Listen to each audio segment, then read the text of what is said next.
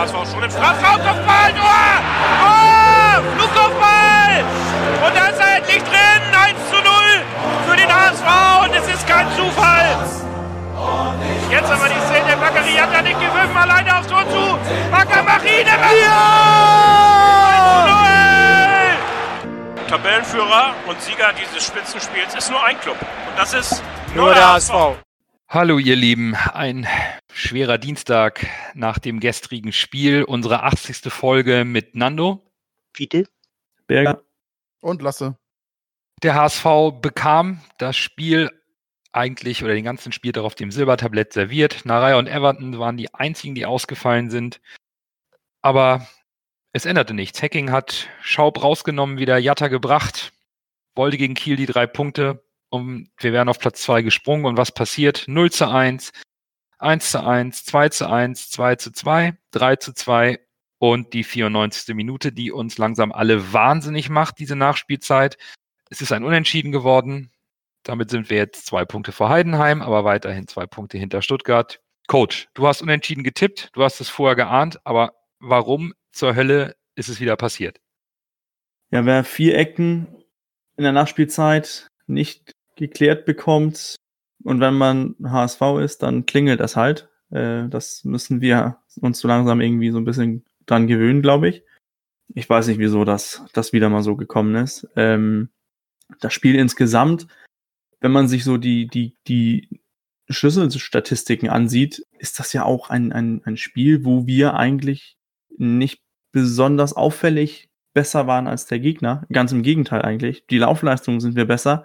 Passquote ist ausgeglichen. Ballbesitz Kiel mit mehr Ballbesitz. Kiel mit deutlich mehreren Zweikämpfen. 42 Prozent für den HSV, 58 für äh, Kiel. 6 zu 14 Torschüsse, heißt 14 Torschüsse von Kiel. Expected Goals mit 2,4 für Kiel, 1,94 für HSV. Man bemerke noch damals, dass der Elfmeter von Aaron Hunt 0,76 Expected Goal von uns abnimmt. Übrigens die Chance von Ioha, die er da so drüber versemmelt hat, ist mit 0,90 bewertet worden. Uff.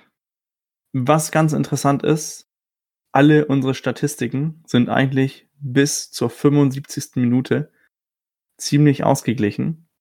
Nach der 75. Minute Ballbesitz 65% Kiel, 35 HSV. Zweikampfquote nach ab der 75. Minute 57 für Kiel, also Prozent, 42 für HSV. Lange Pässe im Prozent des Spiels von der 75. Minute ab HSV auf über 20 Prozent, Kiel mit 6 Prozent. Heißt, letzte Viertelstunde waren wir wirklich unter Druck. Es zeigt sich auch aus in dieser Statistik äh, Angriffe per Minute. In der letzten Viertelstunde 0,15 und Kiel mit 0,45.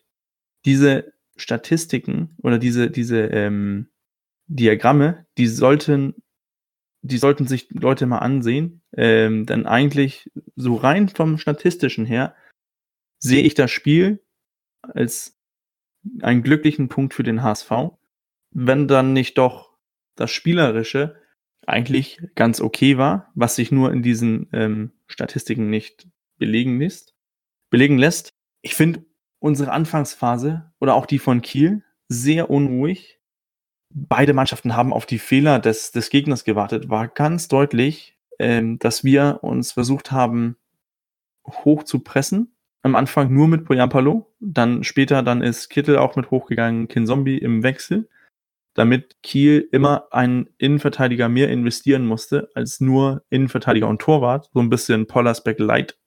Das fand ich ganz interessant zu sehen, aber hat Hacking oder die Spieler selber sehr schnell reagiert und sind dann auf dieses ähm, Zwei-Mann-Pressing gegangen. Fand ich ganz gut. Und dann passiert, was eigentlich nicht passieren darf. Äh, Fehlpass von Jatta. Ich weiß nicht, was, wen er da gesehen hat. Dann sind wir in Überzahl in der Verteidigung, relativ in Balance, positionsmäßig, aber keiner setzt nach und deckt irgendwie den Spieler, der in der zweiten Welle kommt und der hat noch Zeit, kann sich den Ball annehmen und ganz locker einfach Schlenks ins Tor. Plasbeck ohne Chance. Irgendwie fand ich unsere Defensive gestern, unser, unser Defensivverhalten insgesamt ziemlich schlecht. Die Spielweise von Kiel sehr interessant, sehr variierend mit ein paar kurzen Passstaffetten und dann schnell übers Mittelfeld gespielt mit, mit, die, mit direktes Spiel. Ja, das war so ein, so ein, so ein unruhiges Spiel, wo beide Mannschaften gelauert haben auf Fehlern des Gegners und die auch dann eiskalt ausgenutzt haben. Dann haben wir uns irgendwie zurückgekämpft, erstmal durch das Ecktor.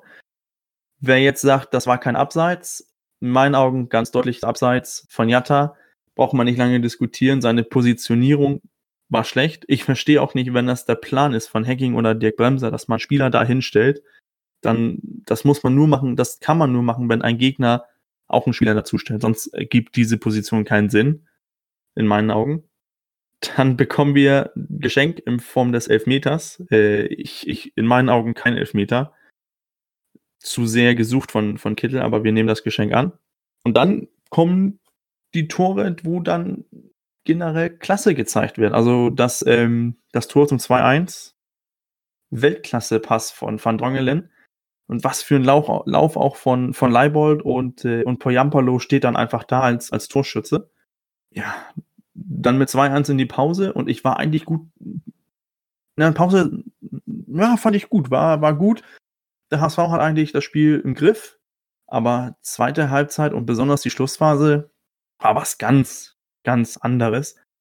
Wir, wir lassen, haben plötzlich das Spiel völlig aus der Hand gegeben und dadurch auch in meinen Augen leider mit Fanbrille auch gesagt, verdient den, den Ausgleich kassiert. Ich weiß nicht, ob, ob ihr das genauso gesehen habt wie, wie, wie ich. Ich finde deine Aussagen sehr interessant. Ich gehe da mal direkt auf die Punkte ein, die, die mir so im Gedächtnis geblieben sind. Ähm, der gute Kittel nimmt den Elfmeter zwar dankend an, aber für mich ist es ein klares Foul. Weil der Arm geht raus, er trifft ihn zwar nicht im Gesicht, aber er will auch nicht den Ball spielen. Er will ihn daran hindern, in die Gasse reinzulaufen, weil der Pass kommt. Für mich ist das ein Elfmeter. Ähm, der Schiedsrichter hatte nicht seinen besten Tag, keine Frage. Dennoch, ähm, bei all den Statistiken, ich war selber überrascht darüber, auch was du gerade gesagt hast, diese letzte Viertelstunde. Da haben wir, haben wir mit Lasse zusammen geschaut ähm, und dabei auch gesprochen. Wir hatten das Gefühl, der HSV macht da zu wenig. Er macht nicht mehr. Kiel übernimmt das Kommando. Es ist einfach zum Haare raufen.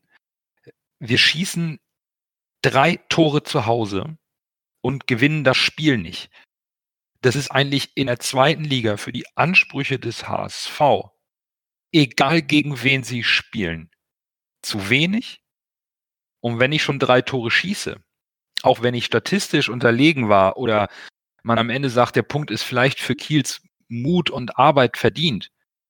Aus meiner Sicht, für den, aus Sicht des HSV, wenn ich zu Hause zweimal führe, muss ich das Spiel gewinnen und kann nicht akzeptieren, dass es immer wieder in der Nachspielzeit passiert. Bin ich auch ganz bei dir. Man, drei Tore zu Hause, zweimal, dreimal Führung. Das waren drei Punkte, die wir behalten hätten müssen. Egal, statistisch, spielerisch, ist egal. Wir, wir hatten die dreimalige Führung bis in die Nachspielzeit. Das darfst du nicht in so einem Spiel, in dieser Phase der Saison aus der Hand geben. Ja, ähm, absolut. Ich weiß nicht, Fiete Lasse, ähm, eure, mal eure Gedanken zum Spiel mal so frei raus. Ich glaube, eine große Analyse, die hat Bürger rausgehauen. Ich glaube, wir müssen mal so ein bisschen versuchen, die, die aktuelle, vielleicht nicht nur Frustration, aber den Ärger mal irgendwie in, in die richtigen Bahnen zu bringen zum Spiel und zur Situation. Vielleicht erstmal nur zum Kielspiel, über die Situation dann vielleicht später. Zum Kielspiel äh, ich finde, ja. man hat gesehen, dass der HSV, sobald er nicht mehr nach vorne spielt und nicht mehr Vollgas nach vorne alles reinwirft, gibt es Probleme. Wir können nicht verwalten. Das kann der HSV nicht. Wir sehen es jedes Spiel, dass in der Nachspielzeit die Leute Muffensausen kriegen. Vielleicht ist es die eigene Courage, an der sie scheitern, Angstgedanken, sie verkrampfen. Ver total, die, der HSV ist komplett verkopft. Und äh, sobald sie versuchen, das Spiel zu verwalten und dann die Gedanken durch den Kopf gehen und sie vielleicht nicht mehr damit beschäftigt sind, zu überlegen, wie erziele ich jetzt das Tor, wir sind im Vorwärtsgang, dann bricht alles zusammen. Du siehst es. Die, vielleicht ist die Mannschaft dafür zu jung, zu unerfahren. Aber ähm, muss auch sagen, dass das ist auch vercoacht gewesen, das Spiel. So sehr ich mich darüber gefreut habe, dass Amici gekommen ist, das war aber zu dem Zeitpunkt der Fall, ein falscher Wechsel. Das hat nicht gepasst, kann man jetzt im Nachhinein sagen. Genauso, dass Hand runtergenommen wurde. Absolute Fehlentscheidung von Hacking. Das Spiel geht auch auf Hackings Kappe, muss man leider so sagen. Und zum Elfmeter, für mich ist das kein Elfmeter, tut mir leid. Der ist zu sehr gewollt. Also das ist, nee, den, den, den musst du nicht geben. Nein, das ist für mich absolut kein Elfmeter. Und zum Schiedsrichterleistung, also das war äh, beim Kicker ja auch, beim Kicker hat er sogar eine 6 bekommen. Und vielleicht ganz krasse 6 will ich nicht sagen, aber es war schon eine 4 minus bis 5, die Leistung des Schiedsrichters, hat mir nicht gut gefallen. Aber nochmal zum HSV in der Endphase. Du hast ja gesagt, wir haben zusammen geguckt. Ich habe damit schon gerechnet. Man hat es gesehen, sie kommen dann zurück, gehen dann sogar in Führung. Aber sobald wir dann in Führung sind und der Torabstand nur ein Tor ist und man dann versucht, das runterzuspielen und der Gegner uns hinten einschnürt, bricht es komplett zusammen. Das haben wir ja, das hat der HSV schon lange, das Problem, dass wenn du mit einem Tor führst, dass wir uns ganz oft am Ende noch die, das, den Ausgleich gefangen haben in der Endphase. Das ist ja nicht nur diese Saison, das war ja auch schon in der Bundesliga teilweise das Problem. Das ist so ein kleines HSV-Problem, aber in der jetzigen Situation ist es natürlich auf die Spitze getrieben. Jetzt kommt das Problem extremst zum Vorschein. Also zu Aaron Hunt, bevor vielleicht Fiete gleich mal seine Meinung zum Spiel abgibt. Da hat Hacking das damit begründet, dass er bereits eine gelbe Karte hatte und er dem Kieler Druck und einer unnötigen gelb-roten Karte wegen eines äh, möglichen taktischen Fouls Aaron Hunt darunter genommen hat.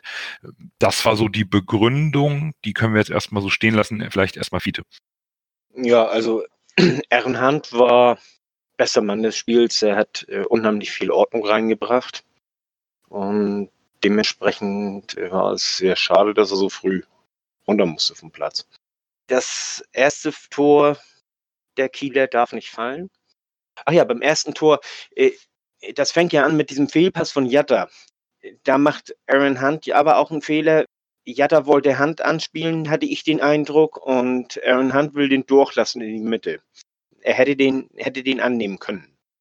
War nicht hundertprozentig sauber gespielt, aber das war ein Missverständnis. Und wir hatten so einige Missverständnisse im Spiel. Das war äh, nicht so toll. Äh, letztendlich äh, dann anschließend das Abwehrverhalten, das war mäßig, denn vor dem 1-0. Dann beim 2-0, ja, da muss Wagnermann äh, schneller schalten, aber Wagnermann ist ein junger Spieler. Junge Spieler machen Fehler da muss man mit rechnen, wenn man so einen jungen Spieler bringt. Ne? Wir haben zur 75. Minute bis zu diesem Dreifachwechsel fand ich eigentlich, dass wir die bessere Mannschaft waren. Wir hatten das Spiel eigentlich größtenteils im Griff, bis auf diese beiden blöden Situationen und, und dann äh, noch die eine Situation, äh, wo er da äh, den Ball äh, aus, aus drei Meter da drüber haut. Aber ansonsten hat äh, Kiel nichts gewaltig gerissen ganz vorne und, und, und wir hatten gute Chancen und, und äh, wir hätten auch, auch ein viertes Tor machen können. Zum Elfmeter möchte ich sagen, aus der Sicht des äh, Fernsehens konnte man nicht sehen, dass er getroffen wurde. Ich gehe aber davon aus, dass der VAR äh, ein, ein, äh, eine Perspektive gehabt hat, aus der man das erkennen konnte die waren sich eigentlich relativ sicher, dass äh, Elfmeter war. Und selbst wenn man der Meinung ist, äh, der war geschenkt, äh, zehn Minuten später hat Letschert die Hand ins Gesicht gekriegt und das hätte auch einen Elfmeter geben können. Das war eigentlich der klarere Elfmeter. Und da hat es nichts gegeben. Also von daher äh, soll sich keiner aufregen. Ganz ehrlich. Das Abseits von Jatta, hm. wenn er nicht pfeift, darf man sich auch nicht beschweren, denn äh, der Torwart ist größer als Jatta. Rick van Drongelen springt einen Meter hoch, also hat es keine Sichtbehinderung gegeben. Aber seine Position ist immer noch abseits, egal ob, ob, ob, ob ja. Sichtbehinderung oder dass er höher ist als Jatta und so weiter. Das ist abseits oder nicht abseits und das ist abseits. Ja, natürlich ist es abseits, ist es aber ein strafbares Abseits, das ist die Frage. Wenn der Schiedsrichter da kein strafbares Abseits pfeift, Das kann man auch vertreten. Ich, ich beschwere mich da nicht beim Schiedsrichter. Ich sage auch nicht, das war kein Abseits. Ich sage bloß, man muss es nicht pfeifen. Es war aber keine Fehlentscheidung vom Schiedsrichter. Also würde ich ganz klar sagen. Erste Halbzeit hat der Schiedsrichter auch noch einigermaßen gut gepfiffen. Aber zweite Halbzeit, das wurde mit jeder Minute schlechter. Äh, die, die Außenentscheidung, also, also wenn der Ball im, im Ball aus war, äh, im Aus war, äh, das war äh, äh, seltenst, dass er da richtig lag, wer den Ball den Schluss berührt hat. Das ist nicht eher auch nicht nur seine äh, Entscheidung, sondern äh, da ist ja auch denn sein Assistent an der Linie da mitverantwortlich. Aber die haben da so oft falsch gelegen. Denn äh, bei diesen kleinen Fouls und, und das wurde nachher immer schlimmer. Also ich denke zum Beispiel jetzt an das Foul äh, hier, an die gelbe Karte von, von Jung. Das war nie und nimmer ein Foul. Er spielt ganz klar den Ball. Der andere, der äh, schleupert dann da über ihn, äh, als der Ball schon lange weg ist. Also das ist kein, also wenn man da überhaupt irgendetwas pfeifen will, dann ist das ein Freistoß für den HSV. Kurze Zeit später äh, eine Situation, äh, ein kleiner Rempler von Jatta äh, gibt einen Freistoß für, äh, äh, für die Kieler. Äh, denn bei dieser Viererecke zum Schluss, äh, der Torwart der Kieler, der macht gegen, ich, ich meine, das war gegen Jung, ich, ich weiß es aber nicht mehr genau, der macht dann Bodycheck, einen richtigen Bodycheck. Und äh, der Schiedsrichter pfeift auf Ecke. Muss man auch nicht geben. Also, und da war noch eine andere Situation, äh, wo man eigentlich äh, Freistoß für den HSV hätte pfeifen, meiner Ansicht nach pfeifen müssen. Das ist denn auch schwer, wenn, wenn äh, das äh, da dann gegen an. Aber äh, der Knackpunkt im Spiel, der war die 76. Minute, der Dreifachwechsel. Ich kann jeden einzelnen Wechsel verstehen.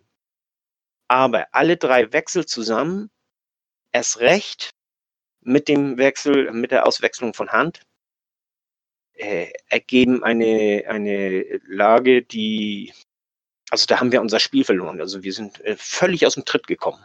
Da bin ich komplett bei Fiete. Sowas kannst du im Testspiel machen. Ja. Aber du kannst nicht im Punktspiel Amici, der wirklich noch jung ist, und in Kombination mit, die, mit Jung, der Ewigkeiten keine Spielpraxis mehr hat, die beiden auch noch zusammen reinwerfen und dazu den Hauptstabilisator des Spiels Hand rausnehmen. Ja, vor allen Dingen Hand rausgenommen und Kin Zombie rausgenommen. Genau, und Kin Zombie auch noch rausgenommen, richtig. Äh, die beiden, die haben das ganze Spiel äh, stabilisiert, haben die Ordnung ins, ins Spiel gebracht. Das war, äh, Fein war, ich glaube, er hätte eher Fein rausnehmen können als Ken Zombie. Den Punkt finde ich gut, Fiete. Den finde ich, den Gedanken finde ich sehr, sehr, sehr gut äh, er hätte eher äh, Fein rausnehmen können als Kin Zombie, denn äh, Hand und Kin Zombie waren diejenigen, die dem ganzen Spiel Struktur gegeben haben in, in die ersten 75 Minuten oder beziehungsweise 60 Minuten.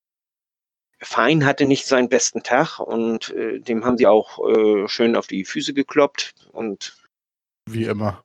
Wie immer, ja, das kennen wir ja inzwischen. Und, und äh, da kam er auch nicht so ganz gut mit zurecht. Und wenn man äh, Kin Zombie zurückgezogen hätte auf die sechs, ich glaube, das hätte mehr gebracht. Äh, und, und vor allen Dingen, äh, Amici hätte man bringen können. Allerdings, die Kombination hat's gemacht, das war das erste. Und das zweite war, wir hatten zwei sehr junge Spieler äh, auf der rechten Seite, die sich auch nicht unbedingt gut kannten.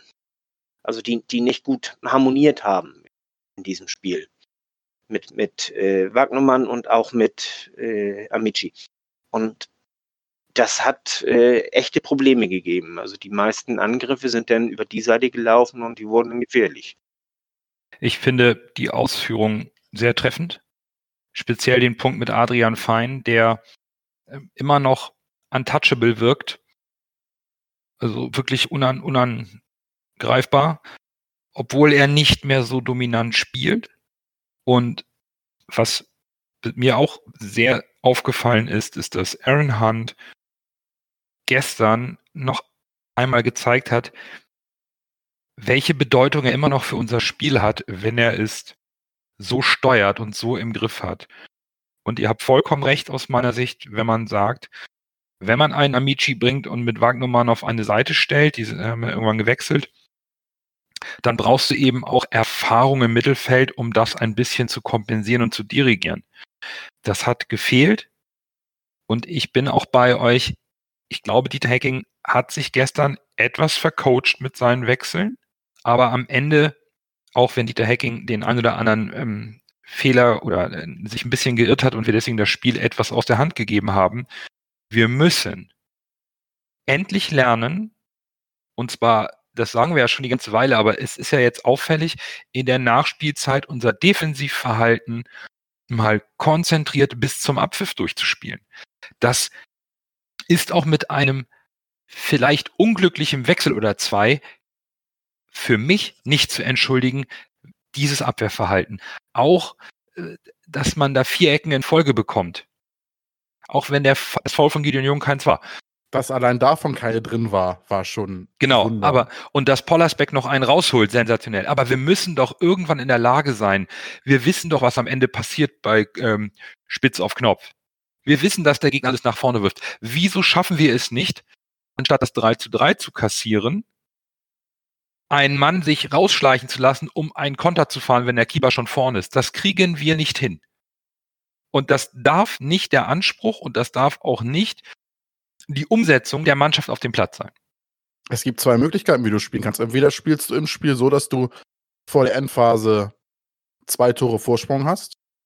Oder du weißt, dass die Abwehr so sicher ist, dass du keinen mehr kassierst. Aber wir tun beides nicht. Wir hätten die Möglichkeit gehabt, auf 4 äh, zu 2 zu erhöhen. Wir hätten mehrere Möglichkeiten. Und kleine Fehler denn passiert sind und, und das hat uns eher den Sieg gekostet, meiner Ansicht nach. Wie du sagst, äh, wenn der Torwart äh, nicht im, im, Tor ist, dann muss man auch mal einen Konter fahren können. Wir hatten ja zum Beispiel mit Amici einen sehr schnellen Spieler Jatta da. und Amici. Was? Jatta und Amici auf den beiden Seiten. Ich meine, schneller geht es ja, nicht in der zweiten äh, Hanek ist für Jatta gekommen. Ach ja, das Entschuldigung. Ist, ja. Das ist korrekt, ja. ja. Mhm. Erst, erstens ja, das und zweitens, äh, du kannst nicht äh, zwei Leute abstellen. Aber du kannst einen Amici, der eh defensiv nicht der stärkste ist, den kannst du abstellen. Nein, ich meinte damit, dass du zwei Möglichkeiten hast auf den Außen. Ja, ich jetzt aber, äh, mir geht das ja um, um die Kontersituation aus der Abwehrsituation heraus. Beim, beim hier äh, beim Eckball. Und wenn du denn einen abstellen äh, willst, der dann auch mal den Konter laufen kann, falls äh, Pollersbeck den, den Ball kriegt und dann schnell nach vorne schlägt, und da kannst du am besten Amici abstellen. Weil, wie gesagt, er ist defensiv eh nicht der Stärkste. Und er ist ja schnell, ist ja blitzschnell und war frisch. Korrekt. Natürlich hättest du auch einen Jatta oder du hättest auch sonst einen, aber, aber Amici hätte sich in diesem Fall angeboten. Nein, ich meinte nur, du hast genug, äh, selbst Duciak ist ja auch nicht gerade langsam, du hast ja genug Alternativen ja, im Kader. Ja, ja. Um schnell einen Konter zu fahren. Aber Duciak und Konsorten, weißt du, die, die werden hinten gebraucht in der Abwehr. Auch, auch weil sie erfahrener sind.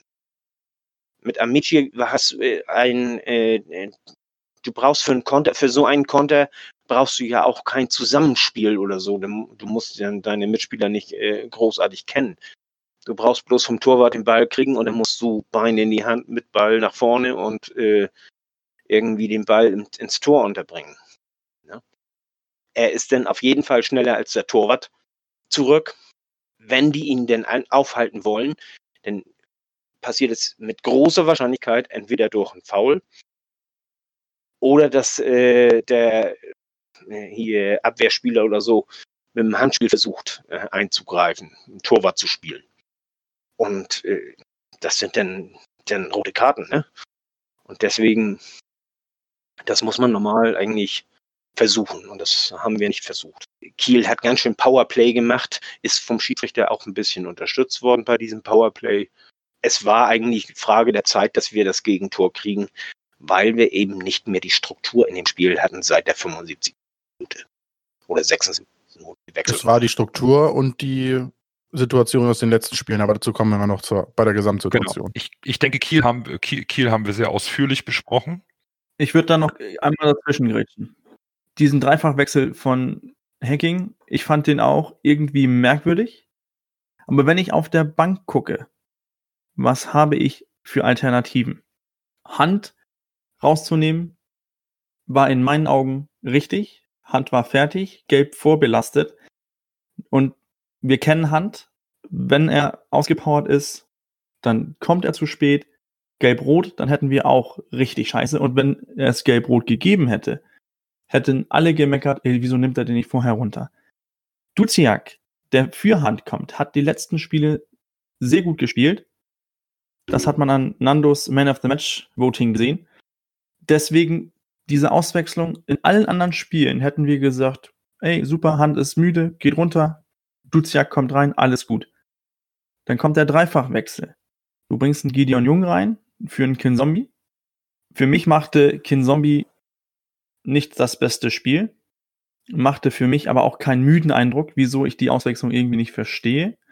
Dennoch in Kombination mit Amici verstehe ich das dann doch, wenn man sagt, gut, wir versuchen jetzt nicht mehr so viel auf Ballbesitz zu spielen, wir versuchen zu kontern, denn die Räume waren da, weil Kiel in deren offensiven Spiel sehr viele Spieler investiert hat. Hätte auch nur einmal gut gehen müssen.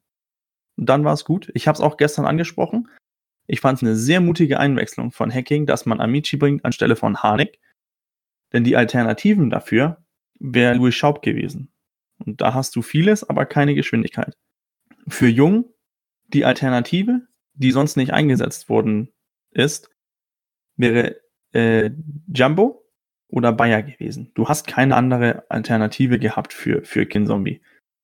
Dennoch auf alle auf, der, auf einmal zu bringen, das, das verstehe ich auch nicht. Denn die Auswechslung von Poyampalo auf Hinterseher habe ich irgendwie auch nicht verstanden. Ich glaube, Poyampalo kann den Ball vorne besser festmachen. Aber ich, ich, ich, ich kann Hackings Gedanke verfolgen, wieso er, er so wechselt, wie er tut. Denn mit Hinterseher hat man plötzlich einen Spieler, der, den, der mehr ins Pressing geht, der äh, mehr mitspielt.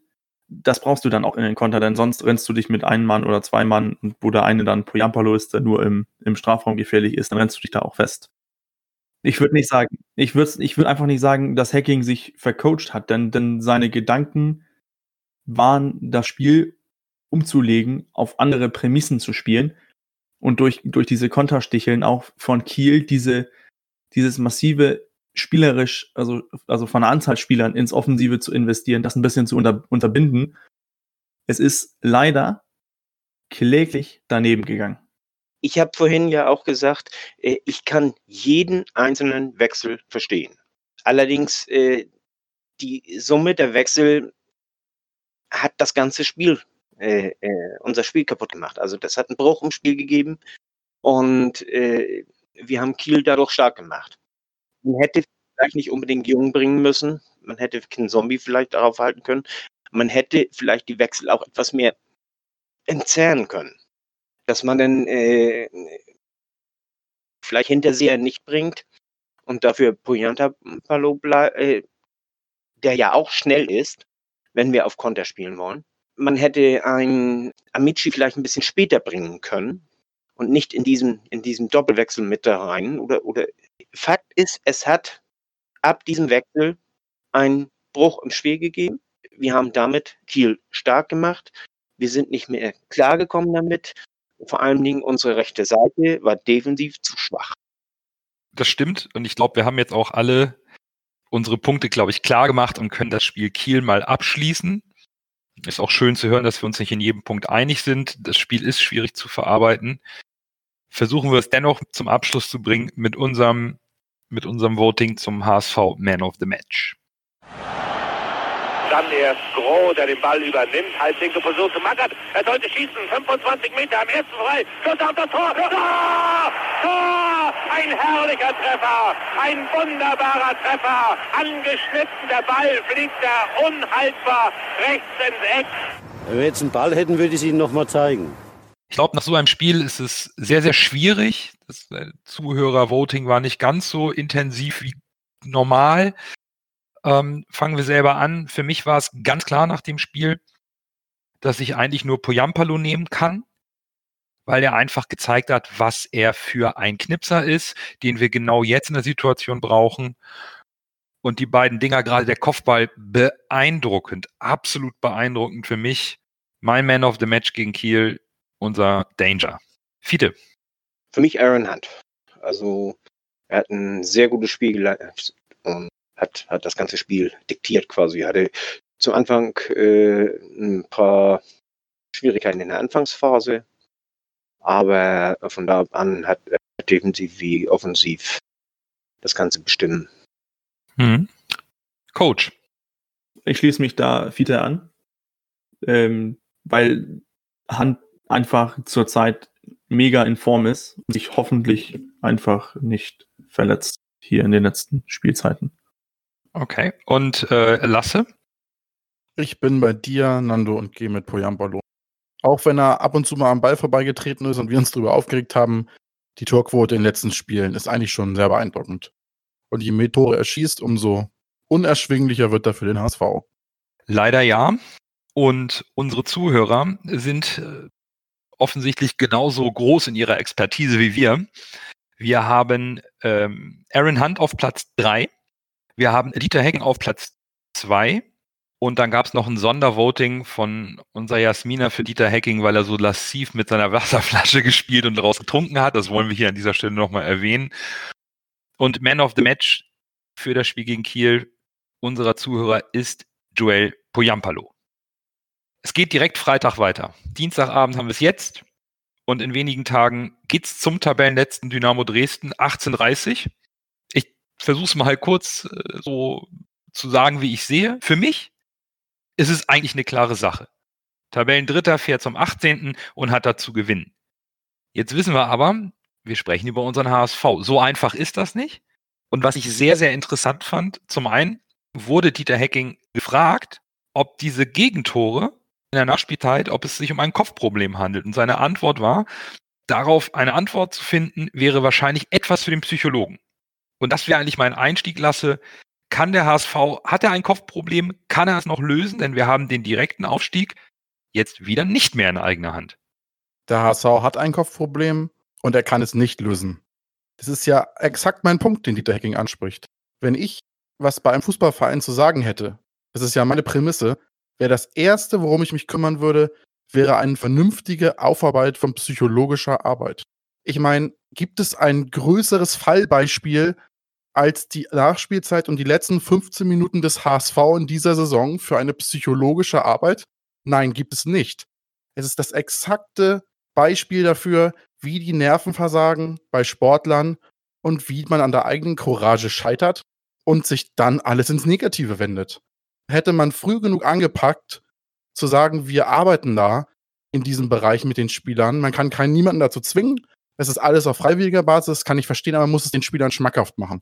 Und exakt diese Situation, die jetzt eintrifft, kann man in meinen Augen größtenteils vermeiden, wenn man da mit Experten zusammenarbeitet. Und definitiv ist es ein Kopfproblem. Du siehst, dass die letzten 15 Minuten Nachspielzeit, wenn du im Duden das Wort HSV nachschlägst, dann könnte das S beim HSV eindeutig für Self-Fulfilling Prophecy, eine selbsterfüllende Prophezeiung auf Deutsch stehen. Das ist exakt das Problem. Der HSV macht sich zu sehr Gedanken in der letzten Phase, wenn es schlecht läuft und nur ein äh, Torabstand ist, dann macht sich der HSV Gedanken. Was passiert, wenn wir jetzt das Tor kriegen? Wir sind Dritter, wir sind Dritter, wir, wir könnten Zweiter sein. Was passiert, wenn Heidenheim? Da gehen den jungen Spielern Gedanken durch den Kopf, da bin ich mir hundertprozentig sicher. Wie gesagt, wenn du bei Self-Fulfilling Prophecy im Lexikon nachgucken müsstest, müsste da eigentlich eine Raute stehen. Das ist exakt. Darauf kannst du es runterbrechen. Das ist das Problem. Es ist ein reines Kopfproblem. Äh, du kannst natürlich auch sagen, mangelndes äh, psychologische Stabilität kann auch ein Qualitätsproblem sein. Aber man sieht ja über Phasen, was der HSV kann. Du siehst es am letzten Spiel, was Van Drongel dann plötzlich für einen Pass spielt. Die hat er letztes Jahr auch schon gespielt, die Pässe. Aber in der letzten Viertelstunde bricht dann das Kartenhaus in sich zusammen, weil der HSV weiß, worum es geht und sich selbst einredet, oh nein, nein, nein, lass es jetzt nicht schief gehen. Und exakt das lässt die Spieler an meinen Augen verkrampfen. Und dann geht das Gedankenkarussell los und äh, das Spiel nimmt seinen Lauf, wie es dann, wie wir es gesehen haben, die letzten Spiele. Anders kannst du sowas nicht erklären. Ja, es ist, es ist schwierig, eine Erklärung zu finden. Und dass die Frage heute mal ganz konkret auch Dieter Hecking direkt gestellt wurde, finde ich schon sehr treffend. Weil, also zumindest, wenn ich jetzt nicht komplett nur eine Fanbrille aufhabe, sage ich, der HSV ist in Summe qualitativ besser, um diese Spiele am Ende nicht so zu beenden. Und diese Unachtsamkeiten, die ja nicht nur immer vom gleichen sind, sondern auch in Summe zusammenkommen, was Defensivverhalten, was wahrscheinlich auch schlotternde Knie, wenn der in die Nachspielzeit angezeigt wird, irgendwie mit sich bringt, das ist für mich ein Kopfproblem. Denn vorne treffen wir ja. Wir schaffen es ja auch, Rückstände aufzuholen und wieder in Führung zu gehen. Aber kurz vor Ende oder direkt vorm Ende, bupp, das muss ein Kopfproblem sein. Ich will nicht daran glauben, dass es ein konditionelles Problem ist. Wir haben doch in den letzten Folgen alle schon öfter gesagt, die Frage, ich überhole mich jetzt zum tausendsten Mal, die Frage ist nicht ob, die Frage ist wann. Und da ist es auch egal, welcher Gegner das ist. Das kann, das kann äh, Wader sein oder das kann Real Madrid sein. Wenn du so ins Schlottern gerätst und so dann an dir selbst zweifelst, dann, dann, dann werden bei allen die Knie weich. Und du hast halt mit Hand nicht diesen, es ist jetzt wieder Stammtischgerede, aber du hast mit Hand halt nicht diesen Leader, der dann mal zum Letschert geht oder zum Van Drongel und mal schüttelt und sagt, hier aufwachen, Jungs, ihr könnt das doch. Aufwachen, aufwachen, wir, wir wollen das jetzt gewinnen. So einen hast du nicht auf dem Platz. Und wenn du so einen nicht auf dem Platz hast, dann musst du es anders lösen. Dann muss jeder Spieler so psychisch stabil sein, dass er das selbst mit sich ausmachen kann. Und die, aus, die Fans sind auch nicht da in den Heimspielen, die eventuell als zwölfter Mann dafür sorgen können, dass die Spieler den Rücken nochmal gestärkt kriegen. Das muss von den Spielern selbst kommen. Das haben wir ganz am Anfang in unserer ersten Corona-Folge besprochen. Und exakt jetzt sehen wir, was eintritt, wenn das nicht vorhanden ist in der Mannschaft. Ich finde, ein sehr entscheidender Punkt, und vielleicht muss ich dafür sehr viel Kritik einstecken, ist auch, dass wir auf einer Schlüsselposition, nämlich der, dem Sechser vor der Abwehr, einen sehr unerfahrenen Spieler haben, der aktuell ein bisschen in ein Formloch gefallen ist und das Spiel nicht mehr so an sich reißen kann, aber auch logischerweise von der Persönlichkeit noch nicht der Leader ist. Und die Persönlichkeiten, die es eigentlich auf dem Platz sind, für mich war es zum Beispiel ein Rick van Dongelen, auch sehr verunsichert ist. Und jetzt plötzlich ist das Mannschaftsgefüge sehr fragil. Aber ich würde vielleicht gerne nochmal an Fiete geben, bevor der Coach uns hier mit seinen taktischen Dingen komplett auseinander nimmt dazu. Aber ähm, äh, Fiete hat sich auch viel mit solchen Themen beschäftigt. Vielleicht mal deine Einschätzung zu der aktuellen mentalen Lage oder siehst du einen ganz anderen Punkt? Ich habe lang überlegt.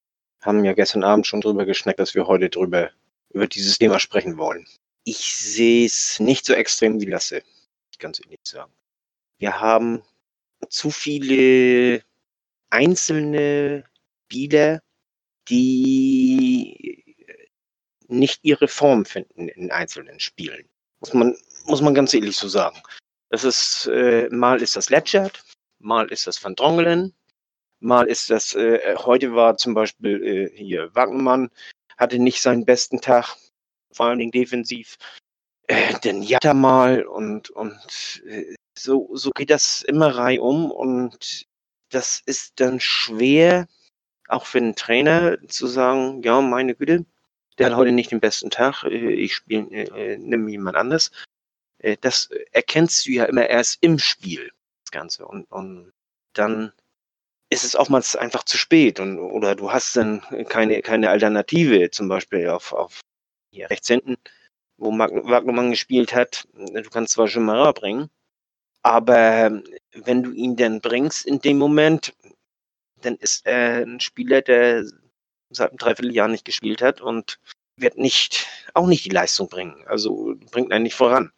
Und das ist, glaube ich, äh, viel eher das Problem. Natürlich kommt ein gewisses Kopfproblem, äh, wenn, wenn du dreimal hintereinander in der letzten Minute da einen einfängst, kommt denn dazu.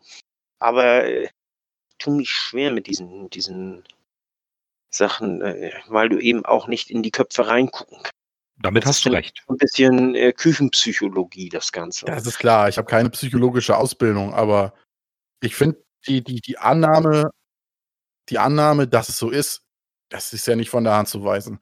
Und deshalb ja meine Argumentation, dass man dafür halt einen äh, Experten einstellen sollte. Im, äh, im, an sich im Profifußball wird das Thema ja vollkommen vernachlässigt. Und äh, gut, in Teamsportarten ist das immer eine andere Nummer aber ich weiß nicht, wie es in der NFL ist, da gibt es sowas auch. Und Klar. jeder erfolgreiche Einzelsportler heutzutage hat einen Psychologen. Und das ist ja nichts, wofür man sich schämen braucht. Viele arbeiten ja auch mit Coaches, hier, äh, mit eigenen Coaches zusammen. Also sind eine ganze Menge Spieler, die haben einen eigenen ja. Personal Coach, der dann eben auch für die Psyche zuständig ist. Ja, aber Fußball ist ja eine Mannschaftssportart. Vielleicht macht es ja. da mehr Sinn, irgendwie Mannschaftssitzungen zu machen. Nochmal, um das zum Thema, was du sagst, mit der Formschwäche zurückzukommen. Jede Formschwäche hat ja auch einen Grund. Ist der Grund für die Formschwäche vielleicht das Kopfproblem? Da würde ich vielleicht nochmal an, an äh, Bürger geben, der hat noch gar nicht zu der Thematik gesagt und, und wir äh, gehen schon wieder Richtung, ist es Kopf oder nicht. Ich glaube, es hat alles was miteinander zu tun. Es ist legitim zu sagen, es gibt ein mentales Problem. Die Frage kommt nicht von irgendwo. Fiete hat vollkommen recht. Man kann es auch sachlich sehen, sportlich sehen und sagen, da gibt es so ein paar Formschwächen und dann greift das gerade nicht. Daher würde ich gerne nochmal auch mal den Coach zu Wort kommen lassen zu der ähm, Thematik. Zu, zum mentalen Problem. Ich glaube auch, dass wir ein mentales Problem haben. Ich hänge es allerdings nicht so hoch wie Lasse. Ja, das ist auch so legitim. so möchte ich das sagen. Ja, das also nicht, nicht, nicht, dass ich sage, ich, ich habe überhaupt kein Kopfproblem. Nee, nee, ne? ich will auch niemanden zwingen, das genauso ernst zu nehmen wie ich. Nur für nein, mich. nein, ist Nein, es, ja, ich, also. ich, ich wollte es nur noch, noch mal äh, klarstellen, nicht, dass da Missverständnisse aufkommen. So ging. Ne? Nee, nee, alles gut. Bürger, hau du mal noch mal raus. Zu deinem Punkt, äh, Nando, mit, mit Fein. Ich finde eigentlich, Hacking hat Fein direkt unter die Arme gegriffen, indem er das System geändert hat, dass wir jetzt mit einer Doppelsec spielen, mit, äh, mit Hand und äh, Fein und nicht alleine mit Fein vor der Abwehr. Ich glaube, dann wäre die Aufgabe wesentlich anders ausgehen und er würde noch mehr untergehen in den Spielen. Er war gestern enorm anonym, aber wen willst du sonst als äh, Ersatz neben Hand spielen lassen? Das ist auch die Frage. Vom, vom Typ her haben wir keinen anderen, äh, der, der, der diese Rolle einnehmen kann, wie, wie ein Adrian Fein das, das macht. Zum Kopfproblem, ich glaube, ich weiß jetzt nicht, ich habe die Aussage von Hacking nicht. Ich, ich habe es ähm, nachgelesen, war, äh, war nicht gesehen, also, aber wenn das so, wenn das so direkt ein Zitat ist, ich glaube, dann steht Hacking da ja auch ein und sagt, ja, wir haben ein Kopfproblem. Nur es ist auch, ähm, wie, wie lösen wir das? Ich, ich kann auch verstehen, also jetzt zum Beispiel bei, ich kann es von eigener Erfahrung, wir haben sehr viel über diesen, in, in, diesen inneren Dialog, den man hat im Spiel. Ja, du guckst als Spieler auf die Uhr, 88. Minute, und kannst dann denken, scheiße, jetzt geht's schief, oder kannst denken, jetzt mache ich, jetzt zeige ich denen, dass ich noch äh, Energie habe, dieses, dieses innere Gespräch immer. Und ich, ich kann es auch verstehen, dass die Spieler sich drumherum gucken und da macht einer einen Fehler, da macht Gideon Jung einen blöden Freistoß und alle gucken sich gegenseitig an und sagen, ach du Scheiße, es geht wieder los. Jetzt kommen vier Eckbälle auf uns zu und, und die gucken sich gegenseitig an und denken, Scheiße, jetzt geht's wieder los. Wo ist da der Leader? Ja, ich, ich, ich glaube nicht, dass wir direkt so ein, so einen Schreihals brauchen, der die, der die ganzen äh, Spieler wachrüttelt. Das, das hört in meinen Augen nicht den modernen Fußball zu. Ich glaube, die werden wir weniger sehen, obwohl natürlich es in dieser einen Situation auch den, den Effekt hat. Nur, wie Fiete das vorhin angesprochen hat, als Spitzenteam, als was wir noch zu bezeichnen sind, kann man diese Spiele auch souveräner über die Runden bringen. Und ich glaube, dass wir auch irgendwie zu wenig an unser eigenes Konzept glauben. Denn bis zur 75. Minute, Wechsel hin oder her, sitzen wir auf dem Spiel. Wir haben, wir haben das eigentlich im Griff, so von, von außen betrachtet. Da kommen andere Spieler rein, aber Kiel wechselt auch. Das, da kommen auch andere Spieler rein. Was ich nicht verstehe, ist, wieso die Spieler, wieso man plötzlich das, das Spiel so aus der, aus der Hand gibt. Weil man nervös wird in meinen Augen. Ja, das, natürlich wird man nervös, weil man weiß, jetzt sitzt das auch in den jetzt sitzt das auch in den Köpfen von den von den Jungs. Die wissen das ja auch, ne? Gegen Fürth ne, in der Nachspielzeit, gegen Stuttgart in der Nachspielzeit, jetzt wieder gegen Kiel. Da, das sitzt, das, das darüber denken sie auch. Aber das muss man irgendwie lösen. Und entweder löst man das jetzt und sagt, gegen, gegen Dresden machen wir in der Nachspielzeit noch den Deckel drauf, oder wir zittern uns wieder durch und das geht dann doch wieder gut. Oder was auch immer jetzt kommen wird. Ich, ich glaube, diese, dieses Zitat von Hacking sehe ich positiv, heißt, Hacking hat das Problem erkannt. Ich glaube, Hacking arbeitet auch daran. Jedoch glaube ich, wenn du als Trainer plötzlich einen Psychologen hinstellst, dann guckt dich die Mannschaft an und sagt, hast du jetzt auch den Glauben an uns irgendwie verloren? Ich glaube, da muss man ganz anders intern rangehen und sagen, vielleicht solltest du als Spieler, jetzt nehmen wir mal einen Rick van Drongelen als, ähm, als Beispiel, der gestern heulend vom Platz gegangen ist, vielleicht solltest du jetzt, Rick, ein bisschen mit deinem Mentalcoach, mit deinem äh, Psychologe zusammenarbeiten, herausfinden, wie diese, diese Frustration, diese Energie, wie verwandle ich das in, auch in Konzentration die letzten Minuten? Und wie kann ich das dann auch mein Gegen, meine Gegenspieler oder meine Mitspieler zeigen, dass so und so geht das? Ich glaube, ich glaube, das ist auch ein, ein Thema, was die im Trainerteam, was die auch im, im ganzen Verein besprechen. Nur, wir sind jetzt in der Mitten, in einer Phase der Saison. Ich weiß nicht, wo du plötzlich woran schrauben sollst. Denn die Glaubwürdigkeit von Dieter Hacking könnte auch darunter leiden, wenn plötzlich ein Psychologe von rechts irgendwo reingeholt wird. Deshalb meinte ich ja, man muss es am Anfang der Saison machen. Jetzt einen Psychologen äh, zu reinzuholen, verschlimmert die Situation nur noch. Also jetzt, jetzt ergibt keinen Sinn mehr. Deshalb sage ich ja, man muss es am Anfang der Saison tun, um dann für schlechte Situationen gewappnet zu sein. Wenn das Kind halb im Brunnen hängt und sich nur noch mit beiden Händen oben am, am Brunnen dran festkrallt und fast runterfällt, dann Psychologen zu holen, das ist zu spät. Deshalb musst du ja in, in, wenn es schon vor dem Saisonstart oder in der Situation, wo du noch nicht unter Druck bist, musst du die, Schüler, die Spieler schulen und mit Tools ausstatten, äh, das Mindset so schulen, dass sie mit solchen Situationen lernen, umgehen zu können. Jetzt, wenn das Kind, wie gesagt, schon fast im Brunnen liegt, das zu tun, das ergibt keinen Sinn. Aber ist der Druck jetzt in dieser Situation in deinen Augen größer, als der zum Anfang der Saison war? Ja, natürlich ist der Druck jetzt größer. Die Spiele laufen uns davon und der Druck wird jetzt noch, noch größer als vorher. Aber am Anfang, also jetzt mal, jetzt mal, Saisonziel war Aufstieg. Saisonziel ist immer noch Aufstieg. Es sind noch drei, vier Spiele zu, zu, zu spielen. Saisonziel Aufstieg ist noch in Reichweite. Wir können das noch erreichen. Saisonziel Aufstieg war auch am ersten Spieltag beim 1-1 gegen Darmstadt plötzlich auch gefährdet. Denn da ging ja schon los. Dass Leute. Na, man muss ja auch Ja, ja, ja, ja. Da, ich, also, ich verstehe auch der Druck. Natürlich du, ist der Druck. Wenn, die, wenn dir die Spiele weglaufen und. Ja, aber ich, nein, nein, das, ich, ich verstehe es auch. Der Druck vom, vom Spiel zu Spiel ist größer. Nur das Saisonziel, was den Druck in meinen Augen auslöst, der Aufstieg, das ist immer noch in Reichweite. Nicht souverän in Reichweite und wir haben es nur halbwegs selber in der Hand, um direkt aufzusteigen. Sehe ich ganz genauso. Aber du hast doch schon vor der Corona-Pause gesehen, dass es nicht gut lief. Und es hat sich ja jetzt nach der Corona-Pause auch nicht wirklich verbessert. Es hat sich spielerisch ein bisschen verbessert, im Gegensatz zu vor der Corona-Pause. Das, aber der letzte Punch und das, äh, die Ergebnisse, die fehlen. Und äh, solange dir die Spiele, die Spieler sind ja auch nicht blöd. Die gucken auch Medien, die gucken auch auf die Tabelle und das löst bei denen ein Kopfkino aus. Und die, die wollen auch nicht schuld, die wollen auch nicht der Schuldige sein. Und äh, wenn du dir am Anfang der Saison, wenn du am Anfang der Saison dafür sorgst, dass Spieler mit, gerade junge Spieler mit solchen Situationen besser umgehen können, dann läufst du in meinen Augen nicht in solche Probleme, wie du sie jetzt hast. Aber genau das, was du da ansprichst, dass die Spieler sich die Medien angucken, dass die Spieler auch äh, Reaktionen bei, bei verschiedenen. Das ist ja menschlich. Das ist menschlich, das machen die natürlich. Aber natürlich. man muss, ich glaube, man muss von Vereinsseite und auch vom Trainerteam her ganz klar auch damit umgehen können und zu den Spielern erklären können, ihr könnt das, was die Leute meinen, nicht ändern. Ihr könnt daran nichts ändern. Ihr könnt nichts dagegen machen. Die werden euch, egal gegen, fast gegen wen wir verlieren oder wie wir in un unentschieden spielen, werden die euch aus Frustration, aus Emotionen heraus kritisieren. Und wäre es jetzt umgekehrt gewesen, hätten wir das 3-3 gemacht, wäre das Stimmungsbild ganz, ganz anders.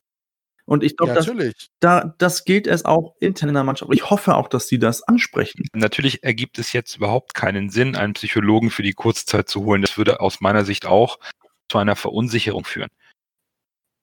Wir müssen uns der Situation stellen, aber es sagt die Mannschaft, wir Fans ja auch. Wir haben es jetzt nur noch, es sind nur noch vier Spiele. Jetzt haben wir es wieder nicht mehr in der eigenen Hand, direkt aufzusteigen. Wir haben es aber in der eigenen Hand, natürlich den Relegationsplatz zu erreichen.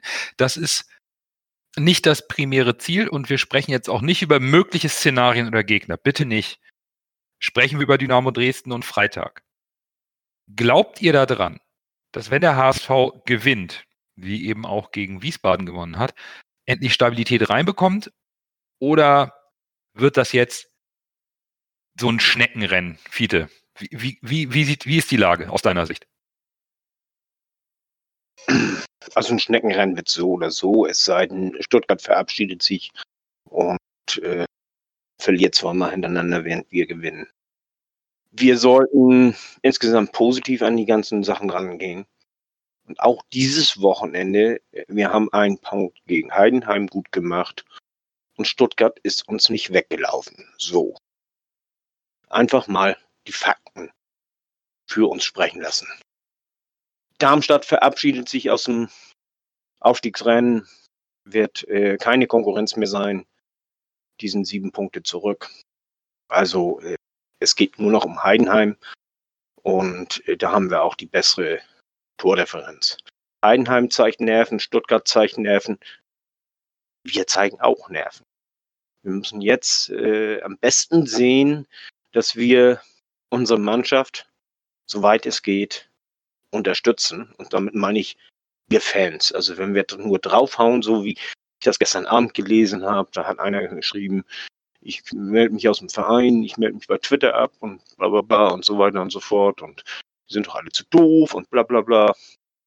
Äh, damit helfen wir nicht. Ich, ich, kann den ganzen Frust verstehen.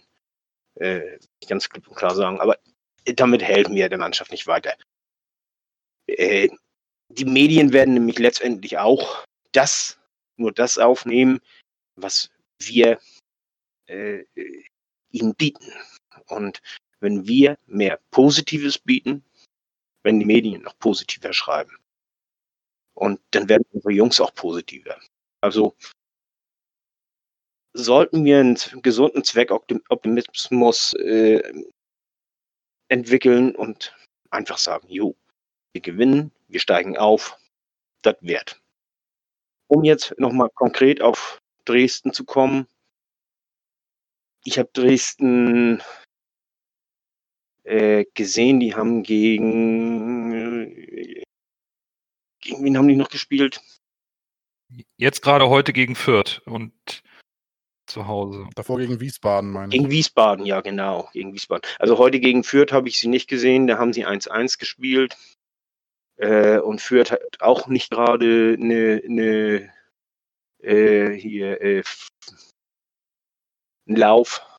Die haben auch gegen äh, hier zu Hause gegen Sandhausen verloren. Äh, am Freitag.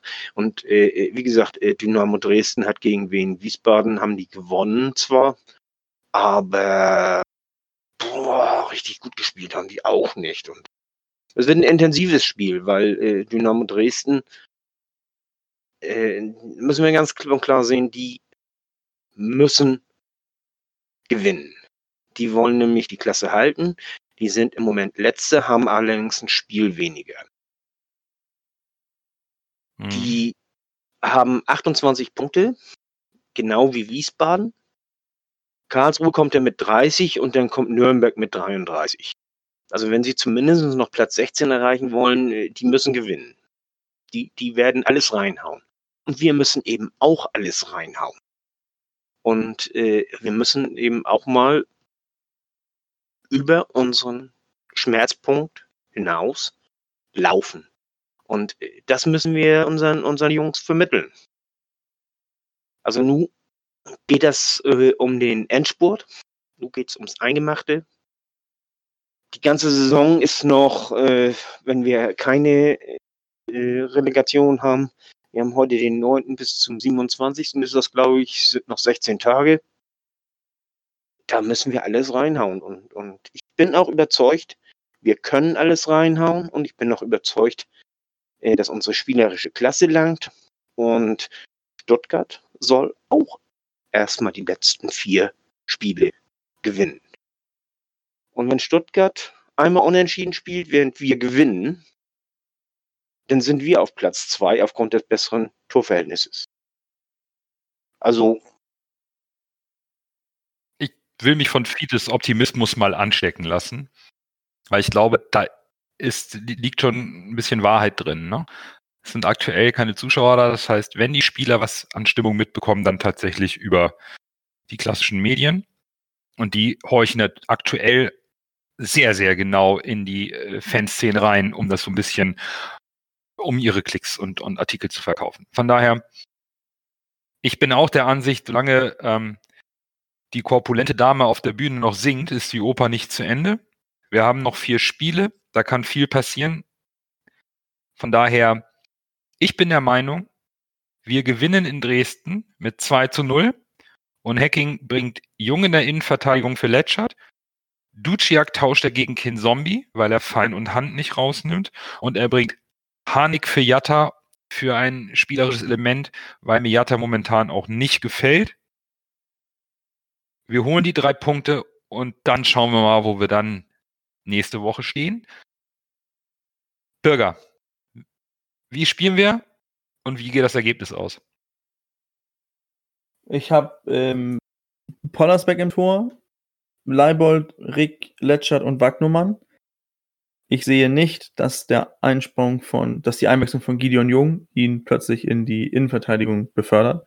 Und ein Bayer ist in meinen Augen auch weit außen vor. Dann Doppel 6, Fein und Hand, Kittel links, Kinzombie in der, auf der 10. Und dann habe ich Chairo rechts, weil ich glaube, so, so einen quirligen kleinen Spieler, der auch ein bisschen Tempo hat, das können wir schon gebrauchen. Und dann vorne seine Torquote kann man nicht wegsprechen. Poyampalo. Und ähm, ich, ich, äh, ich, ich weiß nicht, was in mir gefahren ist, aber ich glaube, wir äh, spielen gewinnen da 1 zu 0. Okay. Fide. 2-0. 2-0 auch, sagt Fide. Irgendwelche Änderungen in der Aufstellung? Ja, also auch ohne Jung in der Innenverteidigung. Ich denke, die äh, unsere, unsere Tulpenverteidigung behalten wir. Also keine Änderung zum Spiel gegen Kiel. Vielleicht auf den Außen, aber das äh, vermag ich jetzt noch nicht zu sagen. Dann noch Lasse. Meine Aufstellung lautet Pollersbeck, Leibold, Letschert van Drongen in der Innenverteidigung, rechts Backnummern. Auf der 6 würde ich, da Fein mir nicht so gut gefallen hat, die letzten Spiele, Duciak und Hand spielen lassen. Kin Zombie wieder auf der 10. Links außen dann Kittel, rechts außen bin ich mir nicht sicher. Kein, jetzt Amici. Jetzt, jetzt sag Amici. Cairo. Jetzt sag Amici. Ja, dann sagen wir, ja, sage ich Amici. Aber ich habe keine gute Laune. Ihr werdet gleich sehen, warum. Und vorne Poyampalo. Und tatsächlich glaube ich, ich zähle mal auf, warum. Aufbaugegner HSV. Dresden muss. HSV ist in einer Abwärtsspirale, ist verkopft. Ist jetzt durch das 1-1 im Aufwind. Die wissen, es geht was. Sie können noch Tore schießen. Sie können Punkte holen. HSV ist in meinen Augen komplett verunsichert. Ich tippe, dass wir das 2 zu 0 verlieren. Gut. Dann haben wir drei Sieg, eine Niederlage. Wir waren uns lange in den letzten Wochen überhaupt nicht mehr einig, was die Tipps angeht. Verständlicherweise. Aber wir hoffen auf das Beste. Es sind noch vier Spiele. Es ist noch alles drin und auch die anderen haben noch nicht alles gewonnen. Schauen wir mal, wo wir nächste Woche stehen. Bis dahin, habt eine schöne Woche. Nur, Nur der, der HSV. Der HSV.